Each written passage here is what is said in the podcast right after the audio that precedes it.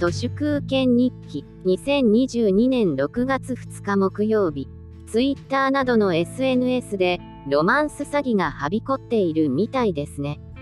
外国人などを名乗りアプリで知り合った相手に恋愛感情を抱かせて現金を騙し取る手口です。一度も会ったことない相手に騙されるなんてアホかよって多くの人からは思われていますが大金を騙し取られる被害者の多くがそそのかされた投資話も最初は配当がちゃんと支払われるんです。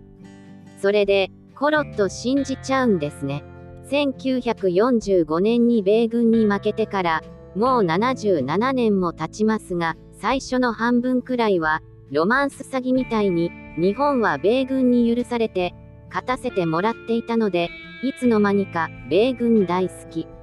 米軍信じてるよになりました。SZKGM のエリートの皆さんは朝鮮戦争やベトナム戦争で勝たせてもらったはした金を握りしめてシャネルの似合う奴隷になりたいって心の底から思うようになりました。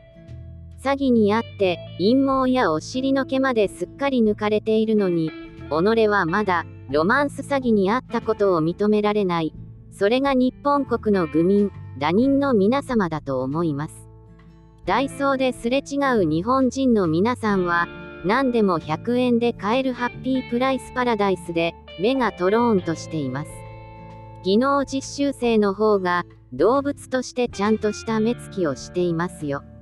ネトウヨにせよ、パヨクにせよ、今もなお、ありもしないロマンス話を信じて、SNS で饒舌にロマンスを語っているのは、政治を今も重要だと信じて疑わないおっさん。オバハンだけで、普通の人たちは、ロマンスそのものを鼻からミュートしています。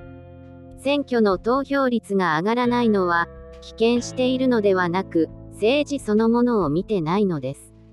見て見ぬふりをしているのではなく、強い意志で政治をミュートしています。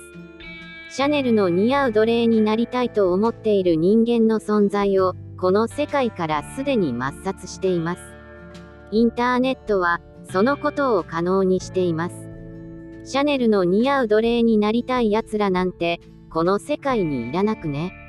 となるわけです。岸田文雄は、敗戦前に、大連の百貨店などを経営していた資本家の末裔で、海星高校から早稲田にしか行けなかった落ちこぼれです。彼らは落ちこぼれても内閣総理大臣になれちゃいます。そんな世界のことはミュートするしかありませんね。シャネルからダイソーへ、グローバリゼーションからダイソナイゼーションへ。それは錯覚、ただのタイムラグです。グローバリゼーションが終わったら、遅かれ、早かれ、ダイソーも終わります。ミュートとは、サボタージュの進化系です。シャネルの似合う奴隷になりたいと願っている奴隷への徹底的なサボタージュとは、彼らの存在そのものが全く見えなくなることだと私は思います。